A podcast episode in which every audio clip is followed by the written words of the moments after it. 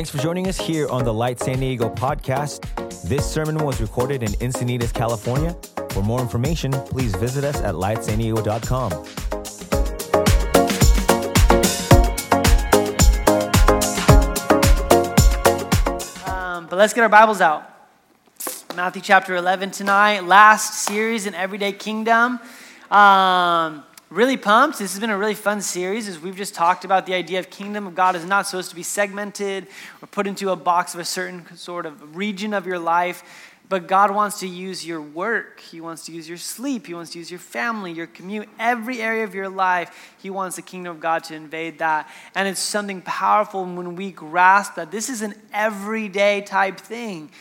This week I had a really fun kind of experience with my kids. Picked them up. Fridays are short day from school.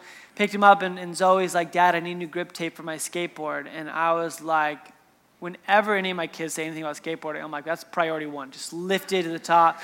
So we went down to the skate shop, let her pick out her grip tape, and got her a new helmet. While we were there, Jubilee and Vienna, my two middle daughters, are like, "We don't have a skateboard." I'm like, "You're right. Let's get a skateboard for you." I mean, Jen's like, "What happened to like our budget?" I'm like, "This is the budget. Skating is like discipleship, raising our children up." So we went home just like stoked on skateboarding like this whole weekend. And we were, so I took him out to the cul-de-sac, and Zoe's like, "Hey, Dad, I want you to teach me how to ollie." I'm like, been waiting for those words all my life, you know, just absolutely. So we get there and we're working on it, and I kind of hear her say, I'm like, I'm gonna learn to ollie before Sadie does. I'm like, what was that? And she's like, "Sadie, she's so good at skateboarding. She goes to the skate park every day, but she can't ollie it, so I'm going to ollie before her." I'm like, "Oh, impressive." And so like after like the third try, she's like, "Did I do it?" I'm like, "No, you have like months to go." And she's like, looks at me kind of confused, like, "I just got new grip tape." I'm like, "True, but there's a little bit more to this thing than just getting some sticky stuff for your feet." And then she's like, "Yeah, you're right. I need to watch a YouTube tutorial." I'm like, "Yes, that will help you as well." I'm like, "But there's no trade-off for what you did. You just put in the work. You just do this every single day of your life." And I think a lot of times we kind of approach our faith like that. We're like, all I need is some grip tape and a tutorial and I'm good, right? Like I just need like a good sermon, maybe a good podcast, a book every, a couple times a year, and I'm set. The kingdom of God is moving through my life. And I think Jesus' invitation is so much deeper than that. He says, I want an everyday kind of kingdom. I want access to all of your life. But here's the problem, here's my fear, is that when I say that, even as we've gone through this series, there can be these moments, if we're not careful, that we start to feel overwhelmed. We start to be like, you kind of leave church, you're like, "Oh, another thing I got to do better, another thing I got to add to my list. I can't, I'm already trying to read my Bible, and now they want me to serve." And all of a sudden, we can treat the kingdom of God as something else we're adding to our plate. But I don't think that was ever the intention of Jesus. Jesus was never like, "Here's some more things to add to your life."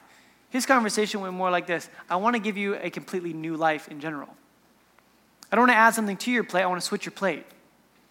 I want everything different. I don't want to just be another thing on your to-do list, another thing on your calendar. I want full access and full control to your life. And the great news about that is that how he presents that to us, his followers, is maybe one of the most beautiful invitations we could ever have. Let's listen to what he says in Matthew chapter 11, starting verse 25.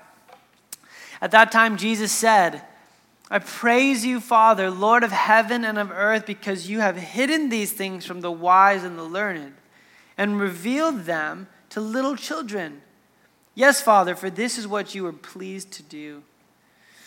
All these things have been committed to me by my Father. No one knows the Son except the Father, and no one knows the Father except the Son, and those to whom the Son chooses to reveal him.'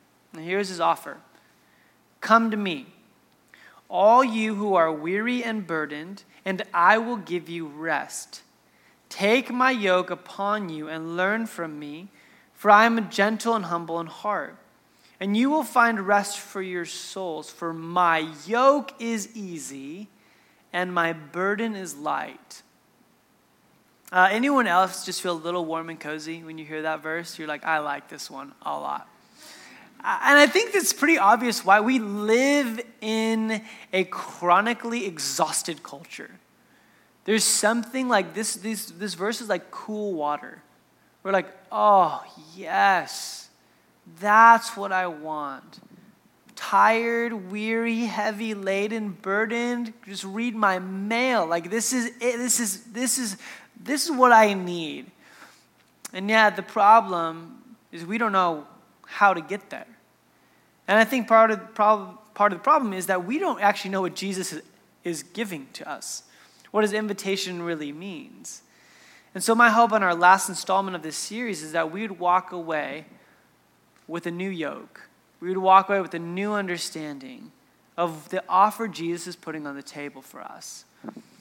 And in order to do that, we need to kind of unpack this idea of what a yoke even is, because unless you're one of those really cool urban farmers that exist in Encinitas, and even if you are, you probably don't have a couple of oxen who are using a yoke to plow your fields. So as a kind of a Western modernized culture, we are so far away from kind of a farming, agrarian culture that when we see things like this, we kind of maybe have like a picture in our mind from like the History Channel or something. But I wanted to kind of paint this picture for us. There's probably three things that Jesus is alluding here to. One is a yoke. There was yoke for like men back then, and you'd use it to kind of you could add weight and you could walk farther. But most people don't think that's what he's talking about here. The other use of a yoke is what I talked about. It's where you would engineer a yoke based on the different sizes of your animal.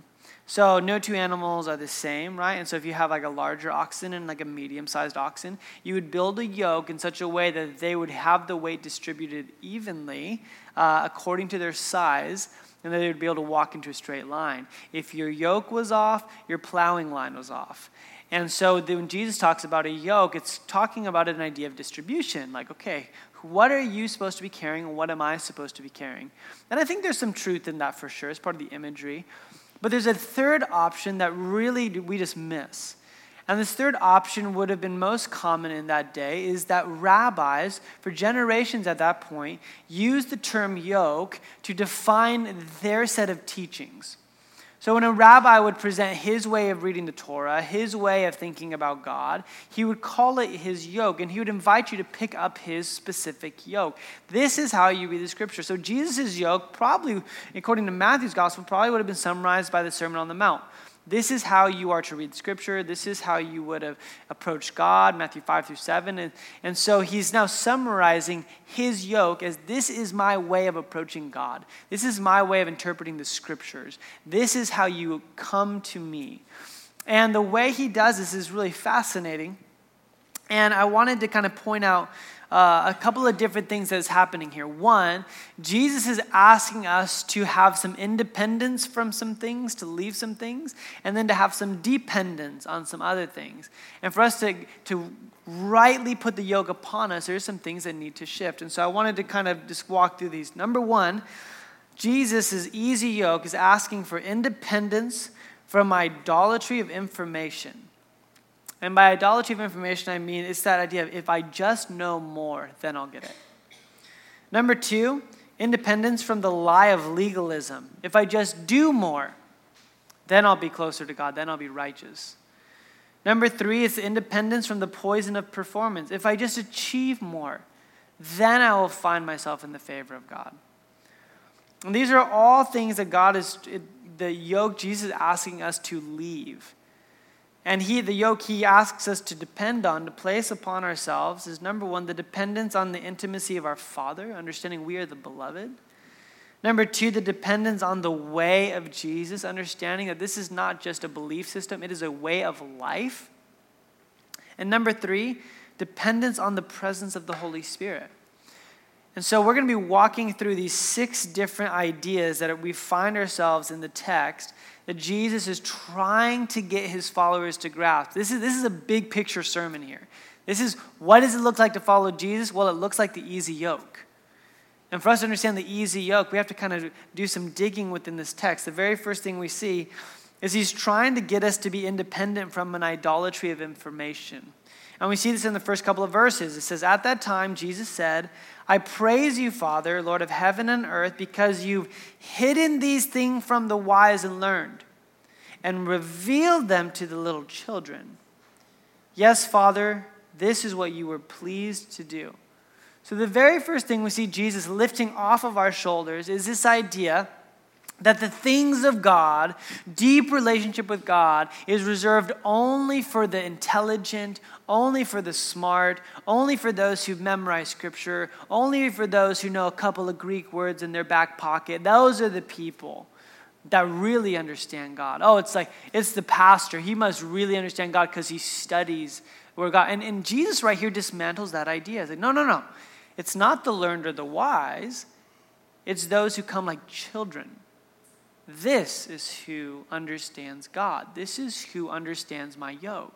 Again, this is a fascinating concept, not just for us, but if you imagine the original hearers, this was at a time in history when wisdom and knowledge was at an all-time high. You get the Jewish culture, which values wisdom, and you have the Proverbs and Ecclesiastes. And then you mix that with Greek culture, who loved philosophy. And what you find is this hybrid culture that just values intellect and academia in such a sense that this is the pinnacle of faith and spirituality and to be a human being. And Jesus comes and he addresses this and this kind of popular point of view that we find. There's this really popular rabbi back then called Ben Sira who lived about 100 years before Jesus. And he wrote these really incredible pieces of literature about what it means to follow God. And this would have been a popular kind of understanding, ideology of the day. And this is what he writes from his book, The Sirach, in chapter 51. Listen to how similar it sounds to what Jesus is saying to counteract this. Ben Sira said this, draw near to me, you who are uneducated. Does that sound familiar? Jesus says, draw near to me, all you who are weary and heavy laden. Draw near to me, you who are uneducated, and lodge in the house of instruction. Why do you say you are lacking in these things, and why do you endure such great thirst? I opened my mouth and said, acquire wisdom for yourselves without money. So the popular kind of worldview of the day, we kind of see it here in Ben Sira's writings. It's like, oh, if you come to me, all you who are uneducated, and I will give you the wisdom that you need. And Jesus comes and uses the exact same wording that this popular, prolific rabbi used and switches it. It says, hey, come to me, all you who are weary and heavy laden. But he opens it up with this idea. It's like, hey, God doesn't reveal these things just because those people are learned or educated or smart or wise. He reveals them to people who are like kids, who are like children. Now, I have to be honest. A lot of this sermon tonight is coming from like a very personal space for me. Because I approach God intellectually most of the time. When I have really cool moments with God, oftentimes it's because I'm in a book, or I'm listening to a podcast. It's when I'm studying, and I have a new revelation of who Jesus is and who God is. And when I read this, I'm reminded that those things are not bad. That's how God's wired me. But that's not the pinnacle of my relationship with God. God wants something deeper than my intellect. He wants to be more than a theory. He wants to be my Father. And how stale and hollow my relationship with my earthly father would be if it was only an intellectual assent. There's something more that he's wanting from me. N.T. Wright, who himself is a brilliant thinker and a brilliant author, says this, for the average Jew of Jesus' day, this put wisdom about as far out of reach as being a brain surgeon or a test pilot seems for most people today. You needed to be a scholar trained in languages and literature with leisure to ponder and discuss weighty and complicated matters. Jesus sliced through all that with a stroke. No, he declared. You just need to be a little child. Jesus had come to know his Father the way a son does, not by studying books about him, but by living in his presence, listening for his voice, and learning from him as an apprentice does from a master by watching and imitating. and he was now discovering that the wise and learned were getting nowhere, and that the little people, the poor, the sinners, the tax collectors, and ordinary folk were discovering more of God simply by following him. Jesus, then the learned specialist who declared that he was doing, or what he was doing, didn't fit with their complicated theories. I love N.T. Wright's quote right here, because this is someone who's a professor at Notre Dame. I mean, this guy's smart. And he right here says, listen, Jesus is getting to something he's realizing. He's not looking at the smart people in the room saying like, hey, you can understand who God is. He looks at the people in the room who everyone's discounted and says, you actually guys are getting it faster than the people who are educated and learned. And so I think the invitation of Jesus is not to stop learning or not to not read a book, but it's that can't be all of it. The easy yoke of Christ is you can come, listen to this, just as you are. Just as you are. And God wants to relate with you right at that level. This year for me, I've actively tried to work on this. And one of the ways I've done this is by reading Psalm 23 almost every single day. And one of the reasons I do that is because I already know Psalm 23. I've studied it. I've read books on it. I've preached on it.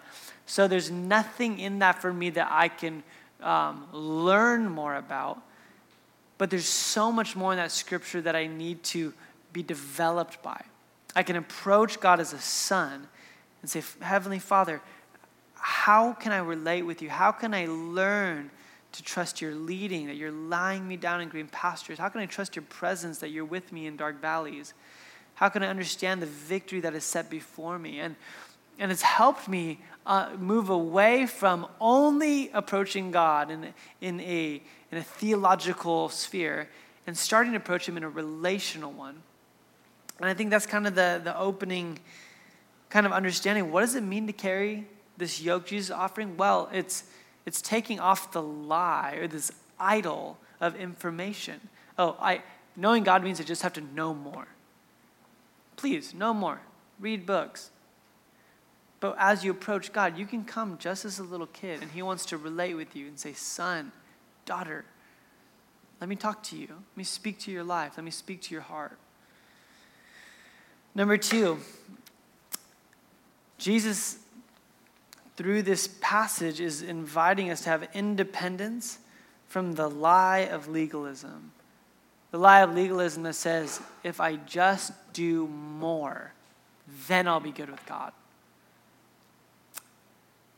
And I love that Jesus is addressing this, because in that time frame, when this is written, there is this worldview that is just looming over every single Jewish person, and it comes from a couple of different things. Number one, the reason they're enslaved to Rome is because they didn't follow the law.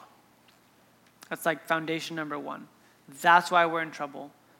And so as a response or a reaction to that, the religious leaders of the day for the past few generations started building laws around the laws. There's 613 laws, which is a lot, in the Old Testament. And they're like, that's not enough. We broke those. So we're going to create laws around those laws to make sure it's like a buffer, right? It's like bumpers when you're bowling. It's like, okay, we're going to make sure we don't mess this up again. Oh, you know what? Let's make more laws around those laws.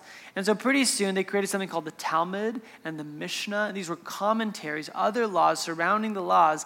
And so you can imagine what happened in society. All of a sudden, the really good rule followers, the people who had education, who could have the leisure to follow these laws, rose to the top, and everyone else was being policed by this small group of elite religious people called the Pharisees, and they just were reminded every single day, you're not doing enough. You're not doing enough. You're not following the law. You're not following this tradition. You're not doing this. And so there was this burden that was people were walking with, this yoke that they were walking with. It's, I'm just not doing enough. That's why in verse 27 it says, come to me all you who are weary and burdened. That word burdened is used a couple chapters later in Matthew 23. Verse 4, it says, the Pharisees, tie up heavy, cumbersome burdens or loads and put them on the people's shoulders, but they themselves are not willing to lift a finger to move. This is a real problem. It's such a real problem that this sweet, like, comforting little verse of being, easy and light, if you read a few verses behind it, Jesus is furious. He's so angry because of this lie of legalism, this lie that people were believing, I'm not enough for God because I can't do enough. And Jesus comes and says, throw that yoke off. Take my yoke upon you. That yoke that you have to just do this and do that and follow everything perfectly. It's just stifling and choking you out. And I'm inviting you to freedom. And I think for us, sometimes we can read that and we can be like, well, that's not my problem.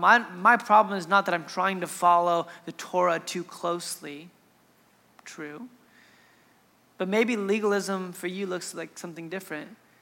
Maybe legalism looks like for you, when you finally get a chance to sit down, you don't know how to rest because you've hardwired your brain that if you're not doing something, you're not valuable. Maybe legalism looks like for you when you hold your good deeds above other people's failures to make yourself feel good.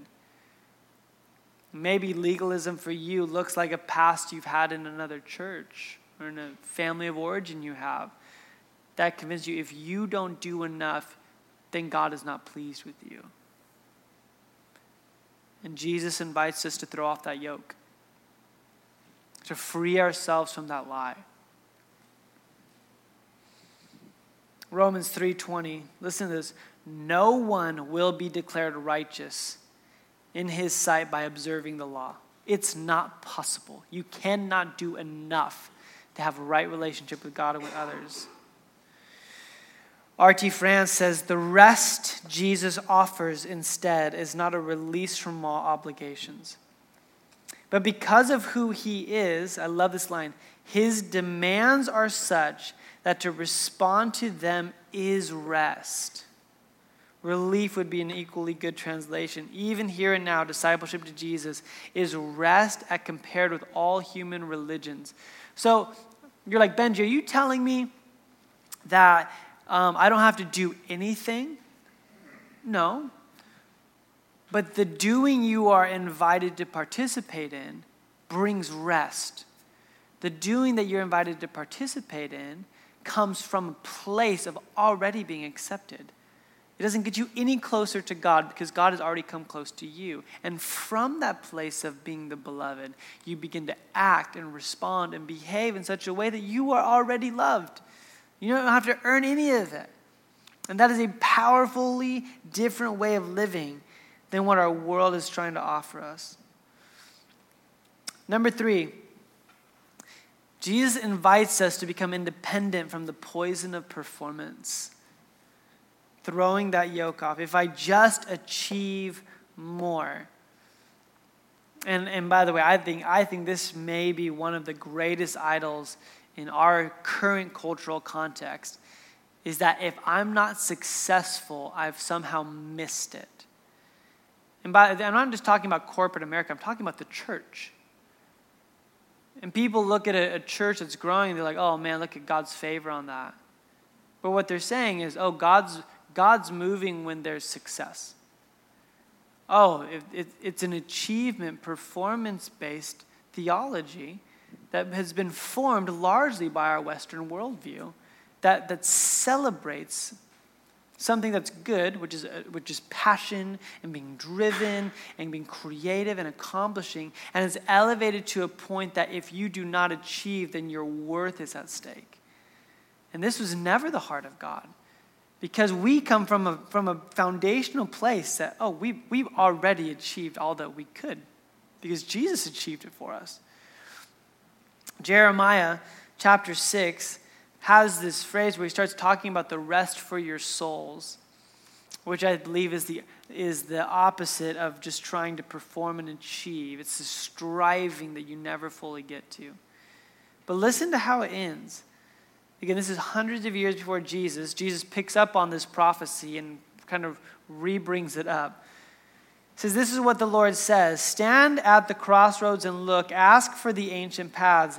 Ask where here the good way is and walk in it. So these are lines Jesus used. And you will find what? Rest for your souls. But you said, we will not walk in it. And man, that's a haunting prophecy. that I believe is so evident in our culture today. Here comes Jesus quoting Jeremiah hundreds of years later. Here's my way. I am the way, the truth, and the life. Come to me, and I will give you rest for your soul. And how many of us have said, I will not walk in it? Because I want to walk in the way of achievement and performance, and I will bow down to the idol of success rather than finding rest in a loving Father who will give me, who has already told me that I have achieved everything that I need to because of his own victory. So let me give you an example for those of you who might be confused. Because you're like, is success bad? Absolutely not. The worship of success is, right? Being exalted, God is not anti people being exalted, because as a matter of fact, he says he exalts the humble. If being exalted or successful is bad, why would God be doing that to people he loves?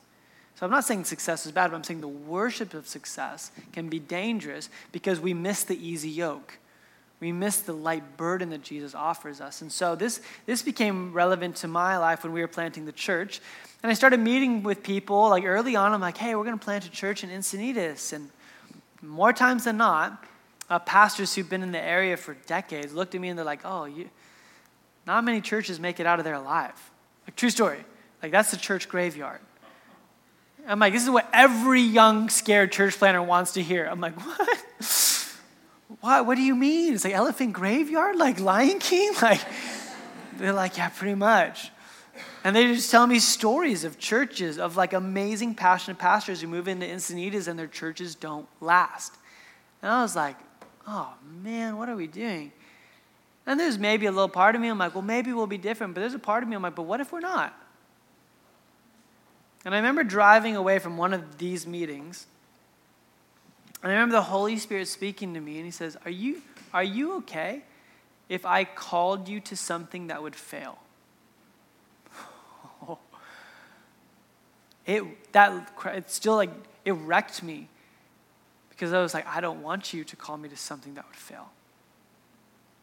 I'm bringing my wife and my kids into this journey that already feels risky and scary. What do you mean?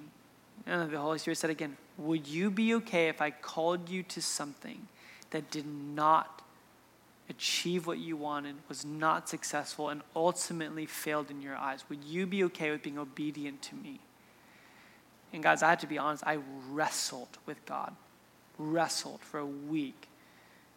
Just like, Lord, why would you call me to do something that wouldn't succeed? Why would you call me to do something and fail? And I kept trying to jump to the outcome, and God's like, I'm not asking you about the outcome. I'm asking you about your faith and your trust. Do you trust me? Because if you trust me, you have to give up the outcome. And I was like, I don't know if I want to do that. I would much rather have a conversation with like, Benji, you planted church and this will happen and this will happen and this will happen. I wish God would have given me a vision of what like our church has become over the past couple of years. I would have felt so much better like 2 years ago. Way less anxiety. But he didn't. He made me lay down this idol in my life of success. You see, I come from a long line of very successful business people in my family. My dad, my grandpa, everyone that I know, I have aunts who are doctors. I mean, everyone I know has just been, and I didn't realize until that moment how much I was holding that up against God, like he had to do something. And God's like, no, all I'm asking for you is would you just say yes to me as your father? And would you give up the outcome? And I eventually came to a point where I said, okay, yeah. And Jen and I together, we were looking at each other. I told Jen about this conversation I was having with the Lord, and we both came to the conclusion, if Light Church does not exist a year after we started it, we're okay with that because we were obedient to Jesus. And you know what happened? An easy yoke.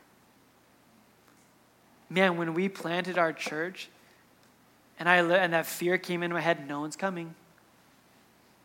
Here it comes. Just watch. It was so much easier for me to be like, yeah, who cares? It's not my job. I have to be obedient. And it was liberating.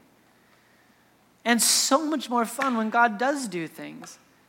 But it removed the emotion, the fear, and the grasping at control that I find so many people, again, whether you're planting a church, running a business, trying to get good grades and so you can get a scholarship, whatever your context is, I'm sure this plays itself out. And the easy yoke Jesus is saying is that I want you just to give that up. You don't need to achieve anything. You don't need to perform. All I'm asking you to do is follow me. Take my yoke upon you. It's easy and light. And if you surrender this to the Lord, I promise you something will start shifting in you. And it doesn't mean you won't be successful. It doesn't mean that you will not continue to have a drive and a passion and a vision. But it means that you will walk with a different type of weight on your shoulder. So let's move from the conversation of independence. Let's start talking about, well, what does it mean to, what are we putting on? What does the yoke look like? We talked about what it means to throw something off, to become independent of something. What does it mean to put the yoke on?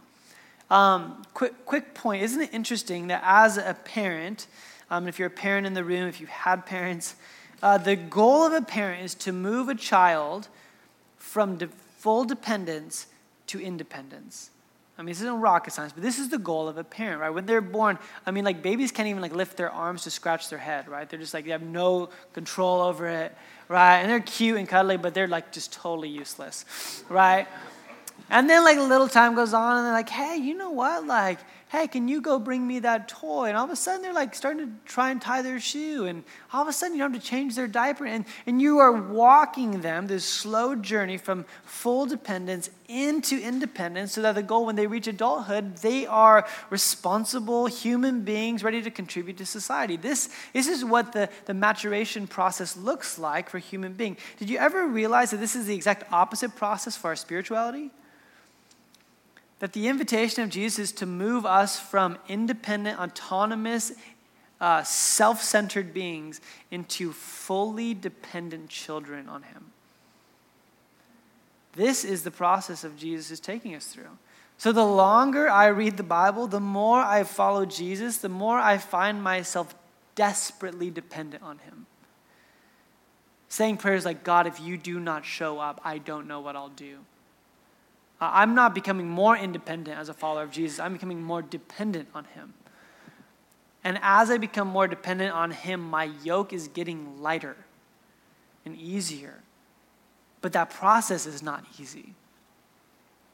So three things that we find here in the text that Jesus begins to lay out. Number one is creating a dependence. It's a yoke that weighs on us the intimacy of our Father, understanding we are the beloved. Remember verse 25 and 26, at that time Jesus said, I praise you, Father, Lord of heaven and of earth, because you have hidden these things from the wise and learned and have revealed them to little children. Yes, Father, for this is what you were pleased to do. This is the context for the easy yoke. The context is you are little children and he is a gracious Father. This is the yoke we walk with. This is what it means for us to walk with that, this new sense of ease and lightness. N.T. Wright, in his commentary on the book of Matthew, says, when he declares here in the old translation that he is meek and lowly of heart, he isn't boasting that he's attained some special spirit or some special level of spiritual achievement. He is encouraging us to believe that he isn't going to stand over us like a policeman, isn't going to be cross with us like an angry school teacher. And the welcome he offers for all who abandon themselves to his mercy is the welcome God offers through him. This is the invitation which pulls back the curtain and lets us see who the Father really is and encourages us to come into his loving, welcoming presence. This is the invitation. Come. Know what it means to walk under the weight of a loving Father rather than an angry dictator. This is the God we serve. Number two, underneath this new yoke, it's understanding there is a dependence on the way of Jesus, the way that Jesus told us to live. We are welcomed apprentices to this.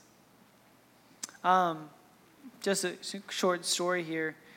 As I'm literally writing a sermon about coming to Jesus and taking his yoke upon you. And I was, it's in the midst of maybe, and I'm not going to bore you with the details, but it's probably one of the most overwhelming weeks I've had in 2019.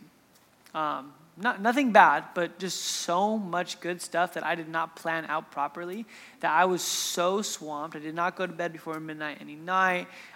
Every day was this kind of low-grade level of stress and like, oh, I'm not going to get it done. And it came to, on Saturday morning, I had not spent a minute on my sermon, which for me is like I never do. I always spend like Wednesdays all day prepping and praying and studying, and I didn't spend a minute, and I'm stressed. I'm like, Jen, I got to get away and like just go. So at like 6 in the morning, drove off, and I'm starting to study and starting to pray. And like a couple hours into it, I'm starting to get some content. I'm like, okay, this is good. Jesus, the easy yoke, this is awesome. And all of a sudden, I just find myself starting to think about like, oh man, the kids' fall break's coming up. We should go on a vacation. I'm going to go to orbitz.com. Just start like, well, so there's any like cheap flights anywhere. I wonder. And in this moment, after a very long week that was not anywhere close to coming to an end, I found myself longing to escape. And I didn't have to go far for the Holy Spirit just to say, do you realize what you're doing? You're stressed and overwhelmed and tired. And you're running to things to give you a sense of escape. He said, come to me. Come to me. I will take that from you. Take my yoke upon you. It is easy and light. So I shut down Orbitz. I minimized my sermon, closed my laptop, and I just started praying with my gracious Heavenly Father. And I said, Jesus, I'm sorry. I so badly want to just check out because I haven't been able to all week long, but you're what I need. And it was the most refreshing moment of my week, was answering what I'm just talking about here. It's just answering, this is it. It's following who Jesus is, following the way he's presented for us. I came across this quote, I forgot who said it. He says, I wonder who gave you so much to do. Because it wasn't Jesus. I want to read you Eugene Peterson's take on this passage we find in his poetic interpretation of the scripture called The Message. Just listen to these words. Are you tired, worn out, burned out on religion? Come to me.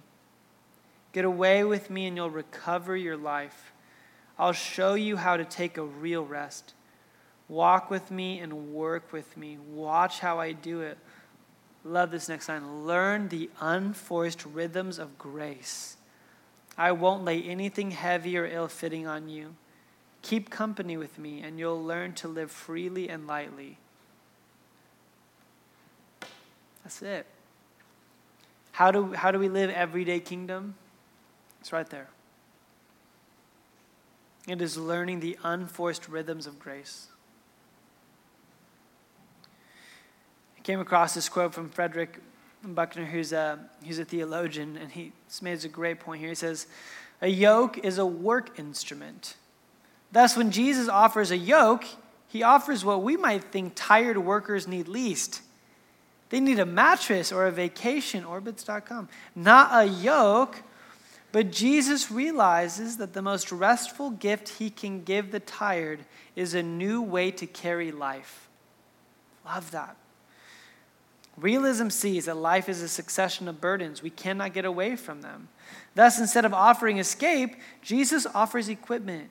Jesus means that obedience to his yoke will develop us in a balance and a way of carrying life that will give more rest than the way we have been living.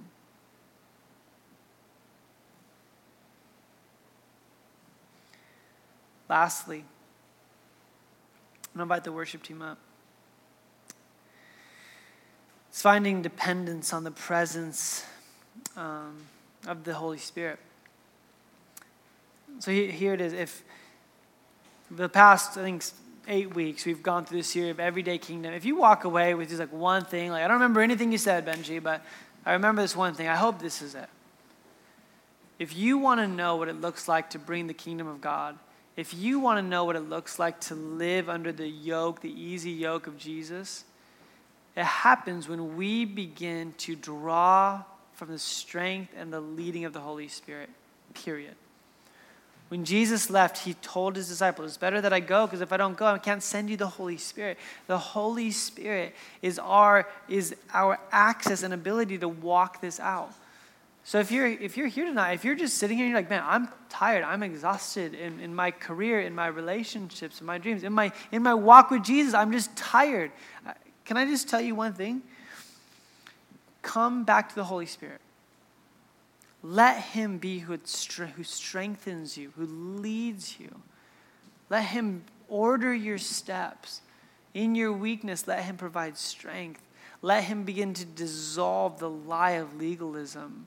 The lie that if you just do more, perform more, know more, then you might feel that peace, feel that righteousness, and let that all those lies just wipe away to say, no, Holy Spirit, I'm coming back to you. I'm going to walk according to you, your leading, your strength.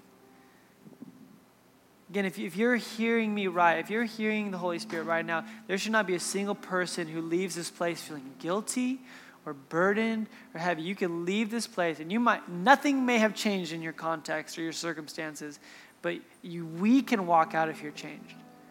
We can walk out of here saying, I'm not going to carry that anymore. I'm going to walk into Monday under the strength of the Holy Spirit, under the love of my gracious Heavenly Father, in the way of Jesus. I'm going to walk with the easy yoke Jesus invited me to carry. You guys bow your heads with me. I'm just going to go ahead and pray.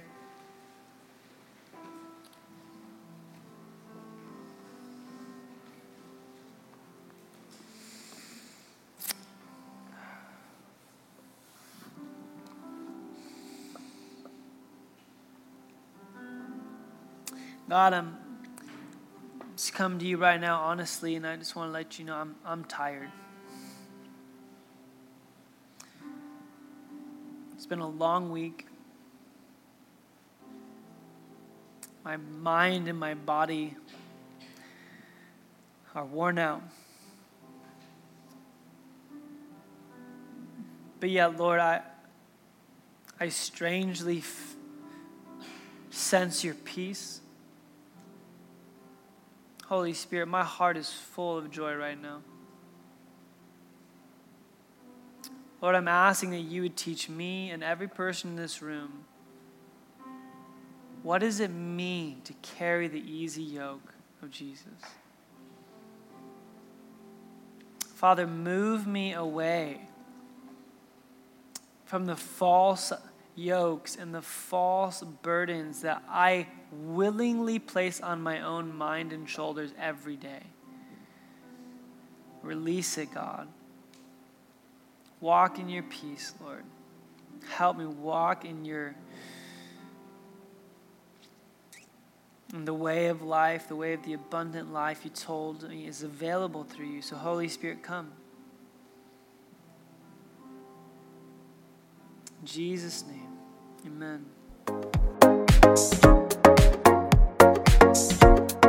Thanks for joining us here on the Light San Diego podcast. This sermon was recorded in Encinitas, California. For more information, please visit us at lightsandiego.com.